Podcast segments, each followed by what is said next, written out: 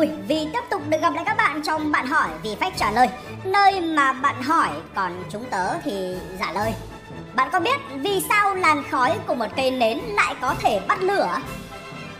Hố đen nặng nhất vũ trụ đã được hình thành như thế nào? Hay những con cá có nhìn thấy nước hay không? Chào mừng đến với bạn hỏi vì phách trả lời, phần 31 bạn Bùi An thắc mắc những con cá bơi trong nước thì có nhìn thấy nước hay không? Cũng giống như bạn và tớ, không thể nhìn thấy không khí. Dẫu xung quanh tớ và bạn toàn là không khí ấy, Một con cá cũng không thể nhìn thấy nước. Bạn Bùi An cho rằng con người chúng ta có thể nhìn thấy nước. Thực tế thì không hẳn như vậy. Nước và không khí tinh khiết thì đều là những chất trong suốt. Và do ánh sáng đi xuyên qua các vật thể trong suốt bạn không thể nhìn thấy nước hay không khí một cách trực tiếp. Nói vậy không có nghĩa là con người hoàn toàn không thể nhìn thấy nước và không khí. Bạn không thể nhìn thấy không khí quanh bạn, nhưng bạn có thể nhìn thấy những hạt bụi bay lơ lửng trong không khí, thấy bầu trời xanh, rồi thì các phi hành thơm trên ISS có thể nhìn thấy bầu khí quyển mỏng dính từ khoảng cách 400 km.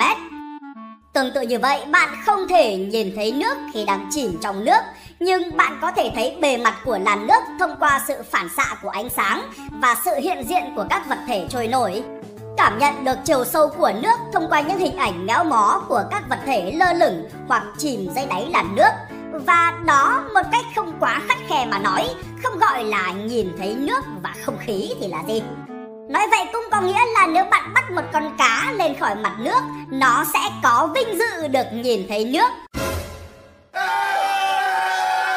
Và sau đó, rất có thể là nó sẽ có thêm vinh dự được nhìn thấy cả dầu ăn, nước mắm nữa.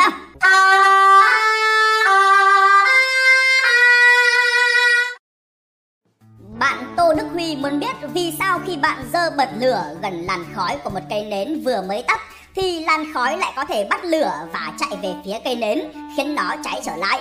Hãy cùng đặt một câu hỏi ngược lại nhé.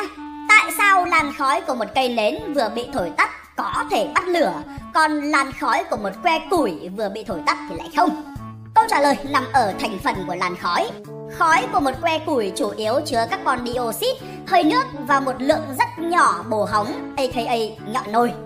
Trong ba của nợ này thì chỉ có nhọn nồi là có thể cháy, cơ mà nhọn nồi trong khói là không đủ đậm đặc để cháy. Một cây nến thì khác, khi bạn thắp nến, bạn cơ bản đang nấu chảy sáp biến nó từ một chất rắn thành sáp lỏng và cuối cùng là sáp bay hơi. Sáp bay hơi chính là nhân liệu của mọi cây nến sáp thông thường. Khi bạn thổi tắt nến, bạn lấy đi ngọn lửa, cơ mà nhân liệu của phản ứng cháy là sáp bay hơi thì vẫn còn đó, lẫn bên trong làn khói trắng. Nhân liệu cộng với oxy trong không khí, cộng với nguồn nhiệt từ ngọn lửa trên tay bạn hiển nhiên sẽ tạo ra phản ứng cháy. Ngọn lửa đi theo làn hơi sáp và quay trở về với tim nến, khiến ngọn nến cháy trở lại. Không có gì vi diệu ở đây cả. Bạn Trần Thanh Bình thắc mắc hố đen TON618 có khối lượng gấp 66 tỷ lần khối lượng mặt trời. Vậy thì khi còn là một ngôi sao thì nó khủng cỡ nào? Trước khi trả lời câu hỏi của bạn Trần Thanh Bình thì VFX xin được giới thiệu một chút về đối tượng mà bạn nhắc tới. Phải nói luôn là VFAC giới thiệu cho anh chị em biết thôi, chứ không được đồng quảng cáo nào đâu nha. TON618 là tên gọi của một siêu chuẩn tinh nằm cách trái đất cỡ 10,4 tỷ năm ánh sáng. Ý là rất xa đây anh em. Chuẩn tinh ở đây có nghĩa là một tâm thiên hà cực sáng và nó sáng là do siêu hố đen tại tâm của nó đang hoạt động cực mạnh. Và khi nói một cái hố đen hoạt động cực mạnh, nghĩa là nó đang đớp vật chất với một tốc độ khủng khiếp tới mức mà nó bị nghẹn và cái sự nghẹn của nó sản sinh ra nguồn bức xạ điện tử lớn đến mức không thể được tiêu hóa bởi bộ não con người. Trời ghê chưa? Để cho dễ tiêu hóa hơn thì độ sáng của một chuẩn tinh có thể gấp hàng nghìn lần so với một thiên hà cỡ Milky Way thiên hà mà trong đó bạn đang ngồi xem video này. Và chính vì chuẩn tinh cực kỳ sáng nên người ta mới đặt tên cho nó là Quasi Stellar Object, nghĩa là vật thể giống sao, gọn hơn thì gọi là quasar. Từ chuẩn tinh theo từ điển Hán Nôm cũng có nghĩa là như sao. Cơ mà TON618 không phải là một chuẩn tinh hạng xoang, nó là chuẩn tinh chứa siêu hố đen nặng nhất từng được tìm thấy, gấp 66 tỷ lần khối lượng mặt trời, cùng đường kính lên tới 390 tỷ km, gấp xương xương 43 lần khoảng cách từ mặt trời đến Hải Vương Tinh, hành tinh xa xôi nhất trong hệ. Để cho anh chị em dễ mường tượng cái sự vĩ đại của hố đèn chúa, TON618 nặng hơn toàn bộ các sao bên trong Milky Way cộng lại, khoảng 64 tỷ khối lượng mặt trời và nặng gấp 15.300 lần siêu hố đèn tại tâm của Milky Way, Sagittarius A sao. Nhục! Các nhà khoa học thậm chí còn đang đề xuất một phân hạng mới dành cho TON618 và các hố đen cùng sai với nó trong tương lai có tên Ultramassive Black Hole. Một nỗ lực có lẽ là để tránh việc hố đen chúa phải ngồi chung mâm với bọn làng nhàng hạng siêu hố đen Supermassive Black Hole. Quay trở lại với câu hỏi của bạn Trần Thanh Bình, đúng là có một loại hố đen được hình thành từ các ngôi sao, chúng được gọi là hố đen sao Stellar Black Hole. Sự tồn tại của hố đen sao khởi đầu từ cái chết của những ngôi sao có khối lượng lớn trong vũ trụ, gấp từ 5 đến vài chục lần khối lượng mặt trời, thông qua một sự kiện giàu năng lượng được gọi là vụ nổ siêu tân tinh. Trong một vụ nổ siêu tân tinh, phần lõi chứa hầu hết khối lượng của ngôi sao già sụp đổ, hình thành hố đen. Sự sụp đổ giải phóng nguồn năng lượng kinh khủng khiếp đảm tẩm lợm, thổi tung phần vỏ ra ngoài không gian vũ trụ, hình thành một đám mây bụi và khí ga gọi là tàn dư siêu tân tinh, supernova remnant. Quay trở lại với TON618, ở thời điểm hiện tại thì các nhà khoa học vẫn chưa biết chính xác nguồn gốc của hố đen chúa cùng với các siêu hố đen nặng gấp hàng triệu đến hàng tỷ lần khối lượng mặt trời khác. Tuy vậy thì họ có đặt ra một vài giả thuyết rất thú vị. Giả thuyết thứ nhất cho rằng siêu hố đen hiện đại được hình thành từ hạt nhân là các hố đen sao có khối lượng nhỏ, sau đó lớn dần lên nhờ vật chất trên đĩa bồi tụ và sắp nhập với các hố đen có khối lượng nhỏ khác.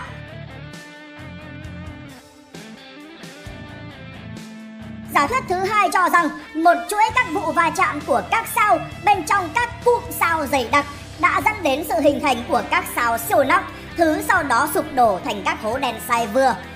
Các hố đen này hấp dẫn nhau và tập hợp tại tâm của các thiên hà, nơi chúng tiếp tục các thương vụ sắp nhập bạc tỷ để hình thành các siêu hố đen. Giả thuyết thứ ba thú vị và ảo hơn cho rằng siêu hố đen được hình thành từ một loại sao cổ xưa có tên là sao hố đen. What? Các bạn không nghe nhầm đâu, là sao hố đen. Đúng như tên gọi của mình, sao hố đen là một ngôi sao giả thuyết chứa một hố đen ở bên trong. Nghe ngáo phết nhỉ? Theo Wikipedia thì sao hố đen là một dòng sao siêu nặng và siêu sáng chỉ có thể tồn tại trong thời kỳ đầu của vũ trụ. Khác với sao hiện đại, vận hành nhờ một lò phản ứng tổng hợp hạt nhân ở trong lõi, lõi của sao hố đen lại chứa một hố đen.